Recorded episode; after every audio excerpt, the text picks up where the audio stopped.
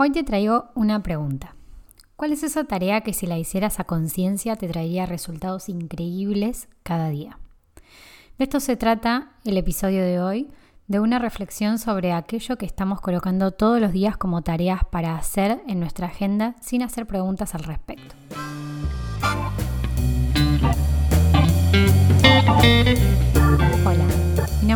Julieta Pelicioli, soy cofundadora y consultora de marca en Regial Branding, agencia y academia donde ayudamos a emprendedores y profesionales independientes a crear estrategias de comunicación y a organizar sus negocios de forma digital y simple.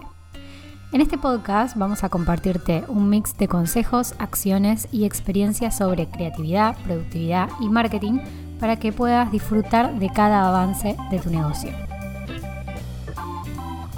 Hola, hola, muy buenas y santas. Y la verdad es que estamos empezando una nueva temporada, la tercera temporada de este podcast, en septiembre, en el mes de septiembre, lo cual para mí es bastante extraño todavía. Si bien llevo ya dos años en Europa, es como que los comienzos en septiembre para mí todavía siguen siendo extraños. Pero bienvenido sea este nuevo cambio. Tener el verano a mitad de año es todo un cambio para organización y para, bueno, también como para fluir con esa organización y ese nuevo comienzo en septiembre, que para los que están en Argentina nos escuchan desde allá, la realidad es que para nosotros es marzo más que septiembre, un nuevo comienzo de año, de trabajo y, y de organización y planificación en general. Así que bueno, todo, todo un cambio para hacer y me pareció importante destacarlo y compartirlo con ustedes que que bueno, que viene una nueva etapa y que como habrán visto en la portada del podcast, tenemos nueva imagen que vamos a estar hablando de eso con nuestra diseñadora, con quien se ocupó de este cambio y este rebranding de marca. En breve vamos a tener un episodio con ella para que nos cuente un poco más de este proceso, que yo les comparta también un poco la experiencia que tuvimos desde nuestro lado y todo lo que implica ese rebranding de marca. Bueno, pasemos al tema de hoy entonces. Voy a volver a leer la pregunta que había hecho al comienzo. ¿Cuál es esa tarea que si la hicieras a conciencia te traería resultados increíbles cada día? Esto lo voy a asociar a la famosa ley de Pareto y este, esta famosa ley del 80-20 que trae Pareto, que diría de alguna forma, si la asociásemos a esta pregunta, que el 20% de las tareas que estabas realizando al día de hoy, te están trayendo el 80% de los resultados. Entonces lo importante sería acá hacernos la pregunta de cuáles son esas tareas que nos están trayendo la mayor cantidad de resultados. Bueno, una clave que les cuento y que ya he contado en otros episodios es que esas tareas transformadoras se detecten de una forma muy sencilla a través de un esquema, de un mapa de nuestra semana. Nosotros podemos planificar cada día o podemos planificar un poco más macro y ver la semana completa como con un mapita de lo que va a pasar, de las actividades que ya están coordinadas, de las tareas que tenemos que realizar para llegar a nuestros objetivos y de todo aquello que podamos ya prever a futuro, que por supuesto va a haber imprevistos que no van a estar en esa agenda, no van a estar en ese mapa, pero que con este mapa ya tenemos un panorama un poco más amplio y un poco más visto desde arriba.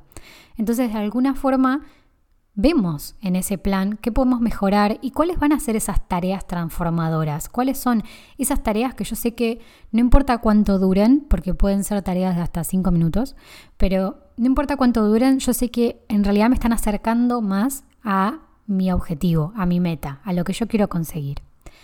Entonces, antes de continuar, sí quisiera aclarar que no hace falta tener todo absolutamente detallado, perfecto, organizado eh, milimétricamente por segundo, ni nada por el estilo. Al contrario, me parece que está buenísimo tener y no perder esa flexibilidad de tener huecos en nuestra agenda y de quizás ir agendando más en cuanto a hitos que vayan surgiendo trimestralmente, plantearnos esos objetivos y dejar ese lugar, ese espacio a nuevos proyectos, a nuevas oportunidades, a cuestiones que pueden llegar a ocurrirnos y que no lo podamos prever.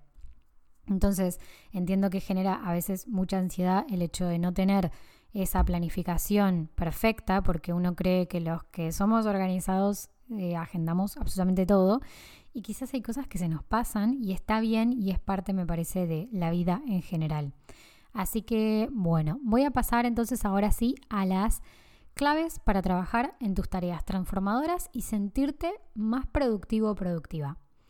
La primera clave que encontré y que me parece interesante es detectar el por qué. Detrás de cada tarea que marcaste en tu calendario hay un por qué, hay un para qué, si queremos decirlo también con otro tipo de pregunta. Esto viene de la mano de tener identificados tus objetivos, esos de los cuales desprenden las tareas y acciones que realizás cada día para poder llegar a ese objetivo. Entonces, ese por qué, detectar ese por qué, nos va a dar un poco más de sentido a cada una de las cosas que hagamos, porque hay cosas que, obviamente, y por lógica, no nos gustan hacer, pero el por qué detrás es más importante que la tarea en sí. La siguiente es comprender si es lo suficientemente influyente la tarea. No necesariamente tiene que dar un resultado inmediato, pero muchas veces las tareas transformadoras son aquellas que influyen en el camino de forma significativa. Por ejemplo, si mi objetivo es grabar el podcast, mi primera tarea es plantear el tema del cual voy a hablar. La siguiente sería buscar información o investigar y escribir el guion. Estas primeras tareas son pequeñas, son las que llamo transformadoras. ¿Por qué? Porque en realidad lo que hacen es que tenga un camino marcado y preparado para cuando tenga que finalmente grabar ese podcast. Son tareas que traen de a poco resultados importantes para mis objetivos. Entonces, quizás la tarea transformadora suena muy grande, pero quizás son un cúmulo de pequeñas tareitas chiquitas que me llevan a ese objetivo final. Después, la siguiente clave me parece importante marcar el hacer limpieza. Muchas veces empezamos una tarea con toda la ilusión de estar trabajando en lo correcto y estar alineados con lo que deseamos hacer ese día, pero al final de la hora estamos haciendo otra cosa que nada que ver. Prepárate para hacer pequeñas limpiezas en tu calendario o detectar cuándo te corriste del eje de lo que querías lograr realmente, porque muchas veces es por completar el calendario que llenamos de tareas que no tienen sentido. Siempre podemos anotar las tareas que no sean importantes y relevantes en este momento en un apartado y colocarles una fecha de vencimiento o una fecha que queremos lograrla o que quizás la podemos volver a revisar. Esas tareas de esa lista de tareas de quizás algún día que alguna vez mencioné, creo que en Instagram, que estaría buenísimo tener ese listado porque siempre va a haber cosas que quizás surjan en el medio y que nos ilusionen y que nos den ganas de hacerlas, pero que en este momento no, no cuadra con lo que estamos buscando, con lo que queremos llegar. Entonces está buenísimo tenerlas anotadas para no olvidarlas y que no estén en nuestra cabeza, porque tampoco es necesario que estén ahí invadiendo nuestros pensamientos. Y la última clave, administra tu tiempo, energía y concentración. Entender cuánto tiempo tenés para hacer en el día cuánto necesitas descansar y cuánto necesitas alimentar tu energía, alimentos, meditación, ejercicio, etc. La realidad es que esta es una de las claves que más me cuesta. Y lo admito porque me pasa que me paso para el otro lado en cuanto a la cantidad de horas que trabajo. Quizás muchas veces me paso de las horas que realmente son mi ideal. Y a veces hasta como me cuesta dormir, me paso. Eso, admitir eso, es parte también del proceso de empezar a buscar una solución a eso y buscar alternativas que me ayuden a volver sobre lo que realmente quiero. Una de las cosas que por lo menos a mí me ayuda y sé que a mucha gente también le ayuda y está como, bueno, muy de moda también es el hecho de meditar. Y no hablo de meditaciones de 10 minutos, de 20 minutos o de una hora de estar en modo zen, sino que hay un montón de tipos de meditaciones y me parece que está buenísimo probarlas.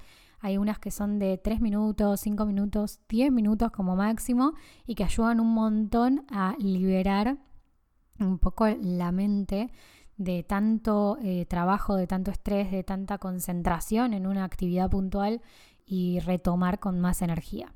Voy a finalizar este episodio con una frase que la verdad es que me gusta mucho, que es la productividad no se trata de cuánto se produce, se trata de cuánto se logra.